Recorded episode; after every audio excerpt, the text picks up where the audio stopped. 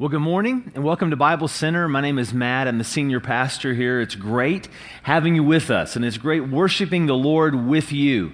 I want to say right at the beginning, I love you. I love what God is doing in your heart, what God is doing in our staff's heart and our leadership. And uh, we're also excited to have you if you're a guest. Hope you feel welcome.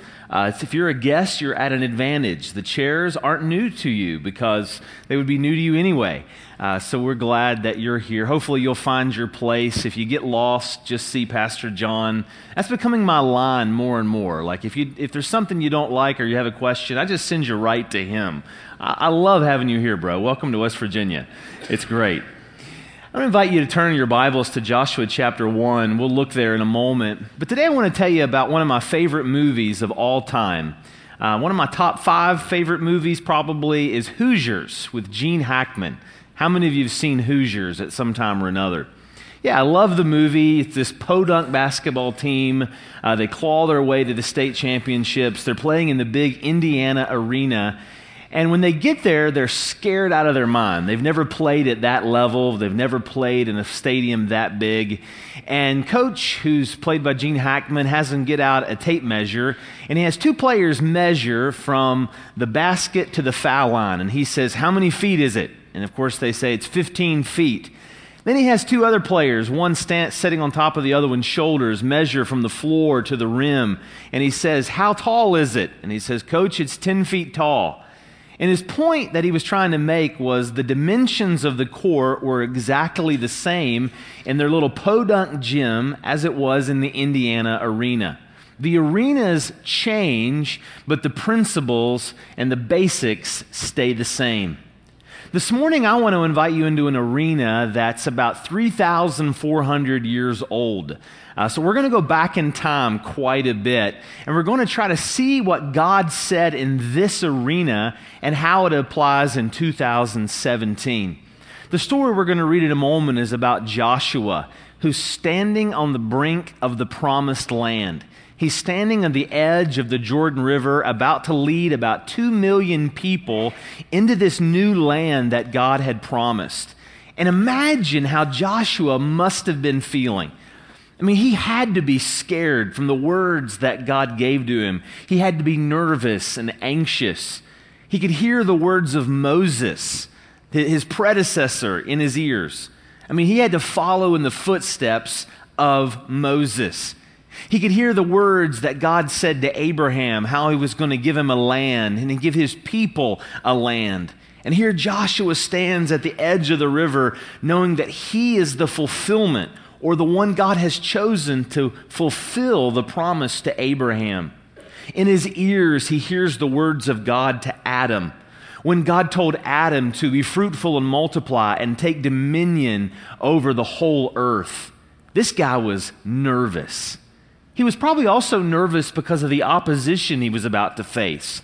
Uh, Canaan or Palestine, was the crossroads, as it still is, really of the whole world. You had the Mesopotamians, the Babylonians to the northeast. You had the Hittites, this vicious warrior people directly north. And then you had Egypt in the south. And they were constantly fighting in this particular part of the world. He'd heard about the walled cities. He had seen the walled cities. He had seen the giants. And about 40 years earlier, he had been on a spy mission into this land, and 10 of his spy comrades chickened out, which is why God allowed them, made them wander in the wilderness for 40 years. And so, in a moment, I'm going to share with you what God shared with Joshua I'm going to share with you the reasons that God gave Joshua. And I'm convinced that the reasons that God gave Joshua are still the reasons and even the practical steps that can get you through your life. You know, not very many of us are standing on the edge of physical land, scared to take physical land, but most of us are just trying to get through our week. Maybe you came this morning and you've got a burden or a worry on your heart, and you're thinking, how can the Bible, how can a story that's over 3,000 years old help me through my day? I promise you it can. And as we open our hearts and open our ears, my prayer is that this ancient story will touch you and strengthen you like never before. Please open your Bibles or your Bible apps with me to Joshua chapter 1. Let's stand and see what God told Joshua. Joshua 1 1. After the death of Moses, the servant of the Lord, the Lord said to Joshua, the son of Nun, Moses' assistant, Moses, my servant, is dead. Now, therefore, arise and go over the Jordan, you and all this people, into the land I am giving to them, to the people of Israel. Every place that the sole of your foot will tread upon, I have given you, just as I promised to Moses. From the wilderness and this Lebanon, as far as the great river, the river Euphrates, and all the land of the Hittites to the great sea toward the going down of the sun shall be your territory. No man shall be able to stand before you all the days of your life. Just as I was with Moses, so I will be with you. I will not leave you or forsake you. Be strong and courageous, for you shall cause this people to inherit the land that I swore to their fathers to give them only be strong and very courageous, being careful to do according to all the law that Moses, my servant, commanded you. Do not turn from it to the right hand or to the left, that you may have good success wherever you go. This book, this book of the law, shall not depart out of your mouth, but you shall meditate on it day and night, so that you may be careful to do according to all that is written in it for then you will make your way prosperous, and then you will have good success. Have not I commanded you, be strong and courageous? Do not be frightened, do not be dismayed, for the Lord your God is with you wherever you go. This is the word of the Lord. You may be seated. So, what is God's challenge to us in 2017? Well, it's the same challenge that He gave to Joshua, and it's simply this be strong and courageous. Be strong and courageous. At least four times in this passage, God encourages His people, He invites His people, be strong and courageous. This theme is woven throughout the book of Joshua, and it's woven throughout the New Testament. 1 Corinthians chapter 16 and verse 13. The apostle Paul repeats it and he says, "Be watchful, stand firm in the faith, act like men, be strong." In Ephesians 6:10 he says, "Finally, be strong in the Lord and in the strength of his might." Be strong, be courageous. Now, we could stop the sermon there and say, as you leave this morning, the challenge is be strong and courageous. But if you're like me, just knowing what God wants me to do isn't enough. I got to know the motivation, I've got to know how I'm going to accomplish it. So, we never want Bible Center to be a place where we're just telling you, we're just heaping on commands and rules and even New, New, New Testament commands without giving you the motivation why. And so we ask the question why could they be courageous? Why could they be strong? And we see it here in our text. Why is this possible? Because God is with us wherever we go. He says it in verse 5 Just as I was with Moses, so I will be with you. He says it in verse 9 Have not I commanded you, be strong and courageous? The Lord your God is with you wherever you go. In verse 17, the people repeat it back to Joshua. It would be like me having a conversation with you after this sermon. And after for 30 minutes I've encouraged you, be strong and courageous. God is with you wherever you go. And you see me in the lobby and you say, "Pastor Matt, let me encourage you as well. Be strong and courageous. The Lord your God is with you wherever you go." We see that in verse 17 when the people say, Only be strong and courageous. In the Hebrew, the literal translation to this could we could phrase it this way, God will not let you sink. God will not let you sink. He is going to be with you. You are not going to drown, which is why Isaiah uses this image later on and he says, When you pass through the waters, I will be with you. It's because the word literally means God will not let you sink. In Matthew chapter 28, Jesus uses these words when he says, I am with you always to the end of the age. The writer of Hebrews even had this, this love for Joshua. He uses imagery and mentions Joshua's journey all throughout the book. We don't know who the writer of Hebrews was. Most believe it was the Apostle Paul. Who knows? But he loved the character of Joshua. And in Hebrews 13, verse 5, he quotes Joshua chapter 1 and says, I will never leave you nor forsake you. In the original language, there, there's five no's, five negatives. So if you forget everything else about this sermon, you can remind yourself this week God promises you he will never, never, never, never, never forsake you. That's really strong language. That's why we can be strong and courageous. So we could end the sermon now. You're like, yeah, Pastor Matt, that would be that'd be great. Let's end the sermon now.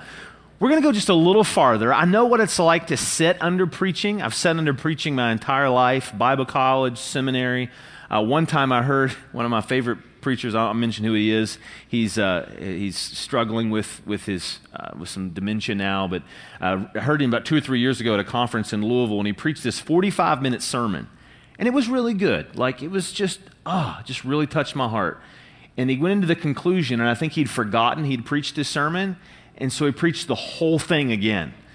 And we're sitting there like, bro, we love you, but oh, rapture, please happen now. Lord Jesus, please, please come. So I'm not going to do that to you, but I do want us to go a little farther. I've given you the what, right? I've given you the why. God is with you. Be strong and courageous.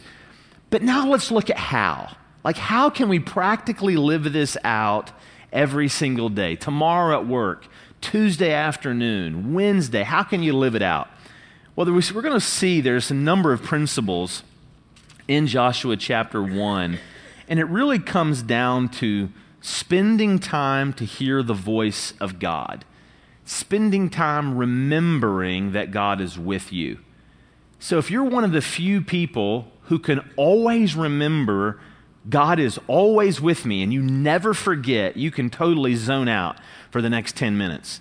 But if you're like me and you're not one of those people, these five how to reminders I trust to be an encouragement uh, and a help to you. Essentially, God comes to Joshua, speaks to him in some way, and reminds him of his presence. We don't know what that looked like. In the Old Testament, God spoke to people with dreams and visions. Sometimes God spoke to people through the high priest. Sometimes God met with people uh, and spoke to them audibly. So I'm just going to use my imagination for a second. The people, two million strong, are camped out on the edge of the Jordan River. They're getting ready to cross over into the promised land, and you can picture Joshua slipping out of the camp a little bit by himself. Maybe he went to one of the cliffs. There's a deep valley, a deep region there. He slips out and he sits on the edge of one of the cliffs by himself. And he's scared. He, he's worried not only does he have to, to conquer cities like Jericho that have walls so thick you could drive several cars across them and around them at one time, but he can't even figure out how he's going to get across the river, which is what we're going to talk about in the next few weeks. At this particular time of the year, it was flood season. I mean, imagine the Kanawha River, the, the water overflowing its banks, and you're wondering how you're going to get two million people without a boat across the river and he's scared. And just imagine as God, and maybe the, the glory of God in a cloud comes upon Joshua or meets with Joshua, and he begins to speak to him words of comfort. What were those words of comfort? And how did God, the great counselor, counsel Joshua? First of all, God encouraged him to carve out time to remember his pain. Number one, how do we keep this in mind? We carve out time to remember our pain. Verse 1 After the death of Moses, the servant of the Lord, the Lord said to Joshua, the son of Nun, Moses' assistant, Life is going, verse 2, life is going to be rainbows and unicorns, so smile and experience your best life now. Is that what he said in verse 2? Not at all. In verse 2, it, it, struck me this week. He says, Moses, my servant, is dead. God gets very raw, God gets very real, and God doesn't like mask what's happened or mask the emotions of Joshua. He says, Joshua, Moses, my servant, is dead. Pretending, being inauthentic, isn't part of the character of God, but God speaks directly to Joshua, acknowledges the pain, and acknowledges the situation. It reminds me of several quotes from church history. I'm reminded of Augustine, who lived over 1,500 years ago. He says, How can you draw close to God when you are far from your own self? Lord, grant that I may know myself, that I may know thee. St. Teresa of Avila wrote, Almost all problems in the spiritual life stem from a lack of knowledge. John Calvin wrote, our wisdom consists almost entirely of two parts the knowledge of God and of ourselves. There's no knowledge of God without the knowledge of self. Now, if you've grown up in church like I have, being honest and real about what you're feeling, about what you're experiencing, wasn't very much a part of my tradition. You know, growing up, it always seemed like, you know, you could like fight on the way to church, or you could fight with your sister, or fight with your brother, or, you know, you could have a miserable morning. But when you got to church, there's, there's like the church face. Now, I know you've never been guilty of it, and neither have I. But, you know, the person sitting beside you has probably been guilty of church face where it's like, hey, how are you? I'm great. How are you? I'm great. You're like, there's no way that 2,000 people in Charleston, West Virginia this morning can be that great, right?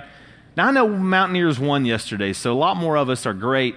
You few Ohio State fans, we're even, we're even greater because you lost. But, well, no, I'm just kidding. We love you.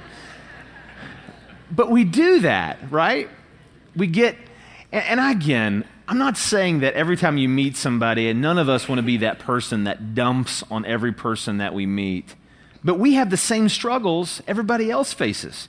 We have struggles in our friendships, struggles in our marriages, struggle in our children, struggles in our singleness, struggles in our sexuality, struggles in addictions and insecurities and a desire for approval, struggles with depression, struggles with discouragement, struggles at work, and struggles at church. I'm speaking this morning as one who's still on the journey because, again, I grew up in the church. I went to Bible college. I went to seminary. And something God is dealing with me about as your senior pastor is trying to bring a, a, a presence of authenticity to my own life so that over the next few decades, by God's grace, I can bring it more and more back to this church. I believe that the world is looking for people who have a very real message, but they live it in a very real way. I, I recommend a book about every week but I really want to recommend this one. This is my new favorite book. I used to have a different book uh, on my stand in my office. It's now been replaced with this one by Peter Scazzero Emotionally Healthy Spirituality. The subtitle is my favorite. You'll want to get it off of Amazon or order it here locally. It's impossible to be spiritually mature while remaining emotionally immature. So, in other words, we can know this is kind of Bible centers culture. We know a lot of theology, we've got a lot of Bible classes, we have this great history of going deep in God's Word.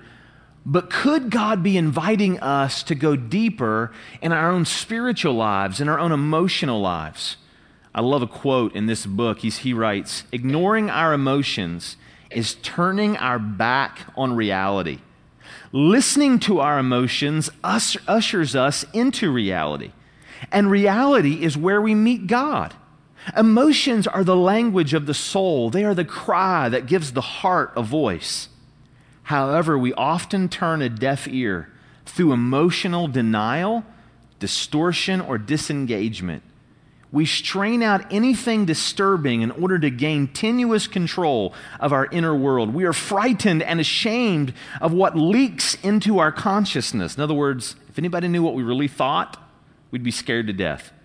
In neglecting our emotions, we are false to ourselves and lose a wonderful opportunity to know God. We forget that change comes through brutal honesty and vulnerability before God. We have 10 pastors here at Bible Center, and on Mondays we meet to discuss who needs care and how we can provide the best care.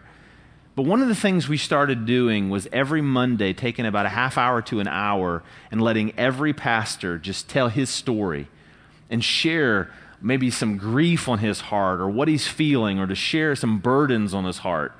And I'm going to tell you, it wasn't my idea. It was Pastor Mike's idea. When he mentioned it, I'm like, man, that kind of sounds a little, you know, no, that's not what I want to do. I want to get stuff done. But I'm telling you now, Mondays, it's leaked over into an hour, sometimes two hours, where we as your pastors are trying to learn to live this. So in turn, we can teach this.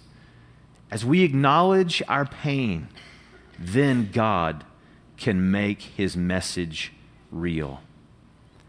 First, God invites us to remember His presence in our pain. Number two, another way we can be reminded of the presence of God is by carving out time to remember our purpose. Carving out time to remember our purpose. Back at the very beginning of chapter 1, verse 2, he says, Moses, my servant, is dead. Now therefore arise and go over to the Jordan and essentially, he says, Take all the land that I've promised to give you. He gets very specific about what land they're to take. But he's giving them, his, he's giving Joshua the mission. And so here's Joshua again sitting by this cliff, forgetting the presence of God. God draws out his pain, and then God reminds him of his purpose. Your purpose, Joshua, goes all the way back to the Garden of Eden when I told Adam to take dominion over the whole earth. Your purpose, Joshua, goes all the way back to Abraham. When I told Abraham I was going to make his family a mighty nation and give them a land. Your purpose, Joshua, extends back to Moses. Joshua was nothing like Moses.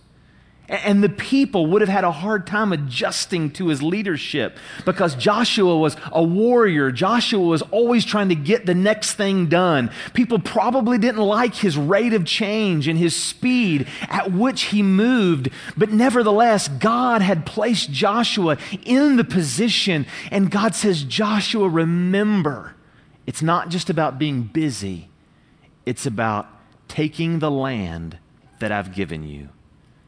These same words, almost word for word, were used by Jesus in Matthew 28, verse 19. Jesus says, Go therefore and make disciples of all the nations, baptizing them in the name of the Father and the Son and of the Holy Spirit, teaching them to observe all I have commanded you, and behold, I am with you always to the end of the age.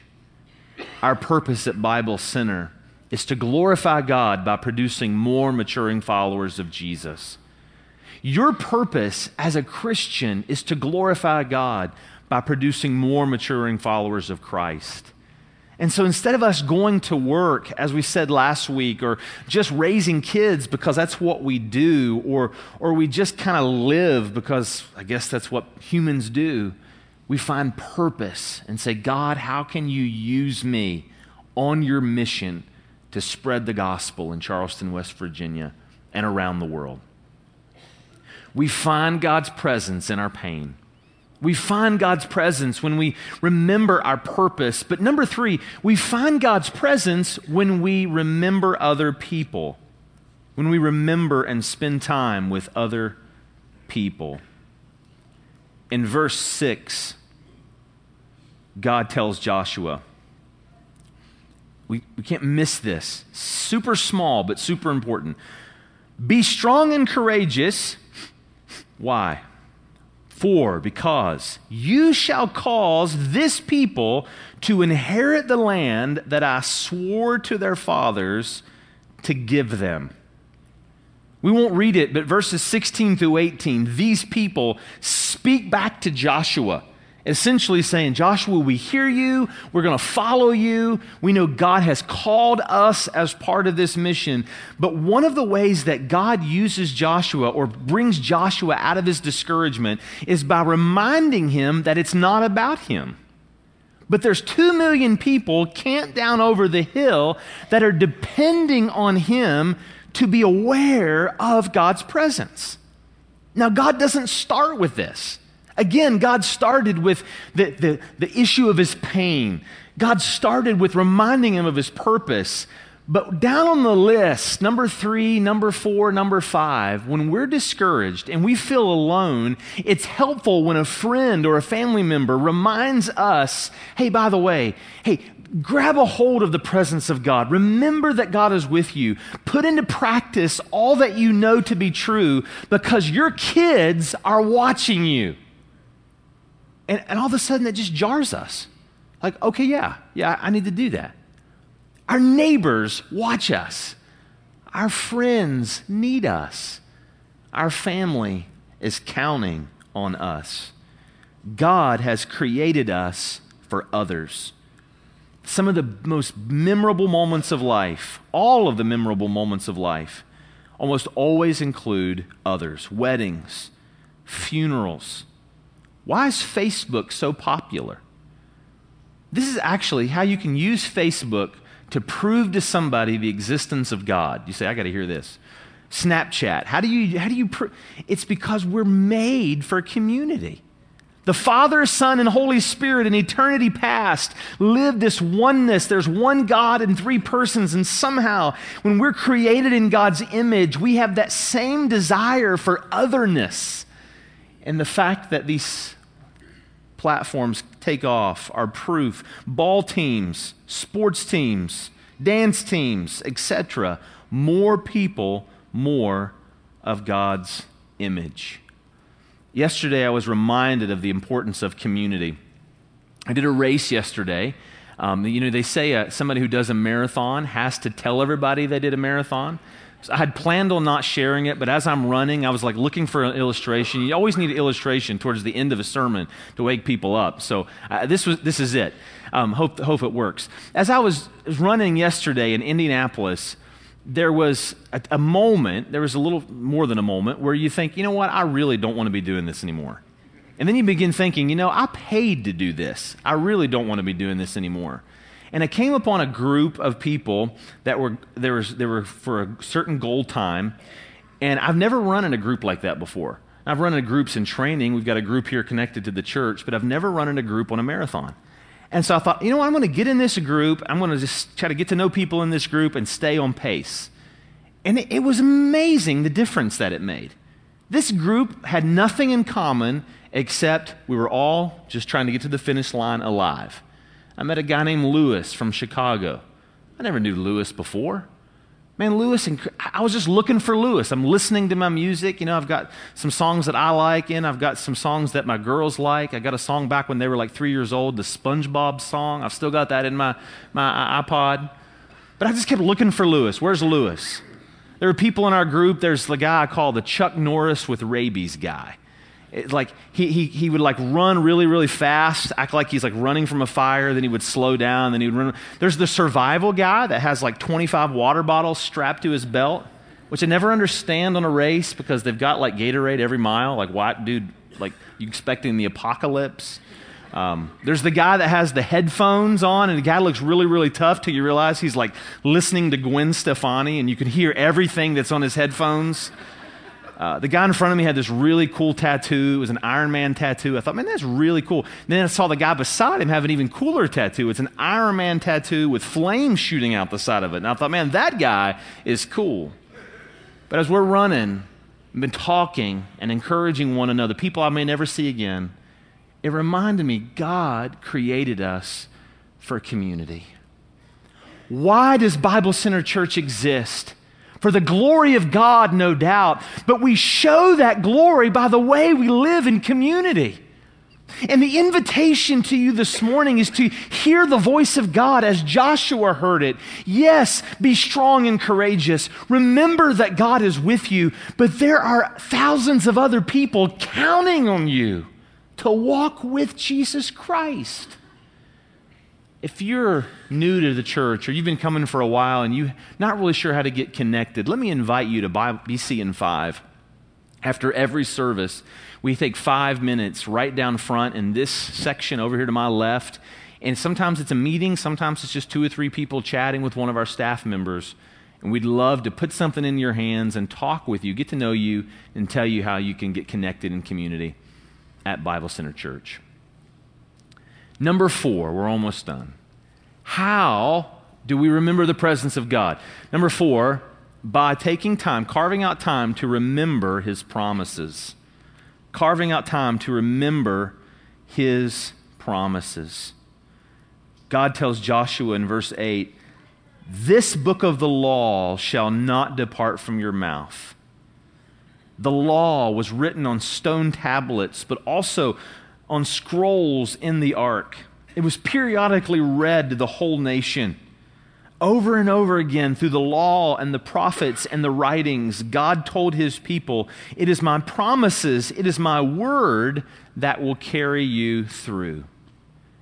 Every day, the world screams lies to you and me. The world tells you happiness is found in having things. You should get all you can for yourself as quickly as you can. Security is found in money and power and status and good health. Seek all the pleasure you can. God is irrelevant to everyday life, so get yours. There's no moral absolutes. You're a mistake. You're a burden. You're stupid. You're worthless. You're not allowed to make mistakes. You don't have the right to feel joy and pleasure.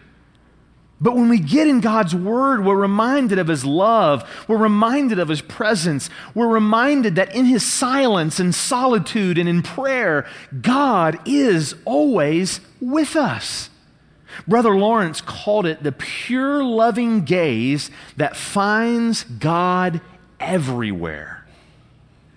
The purpose of having a quiet time with God every day isn't just so you can check it off a list. But it's far more important than that. Through spending time in God's Word every day, you're reminded of God's presence every day.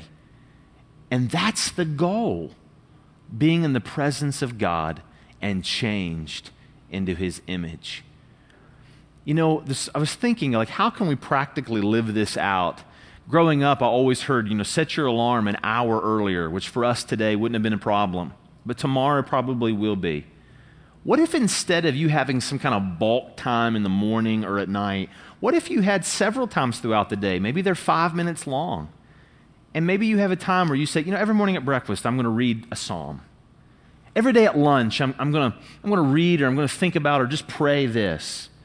Or on my desk at work, I'm going to put this prayer reminder. Or, you know what, I'm going to commit for a week every day on the drive home. I'm not turning the radio on. I'm just going to pray for my family and my friends. Actually, if you go back in church history, it was more common for people to have smaller times with God, but to spread them out through the day, only that we might remember God's presence. Lastly, you say, Pastor Matt, I really need to be reminded of God's presence. You're not going to want to miss this. The last way we can remember His presence is by carving out time for our physical needs. I've got to read verses 10 and 11. It has West Virginia written all over it. Verse 10 Joshua commanded the officers of the people. God had just told him, You're going to go take the land. So he says, Pass through the midst of the camp and command the people, prepare your provisions. If you're taking notes, you want to write soup.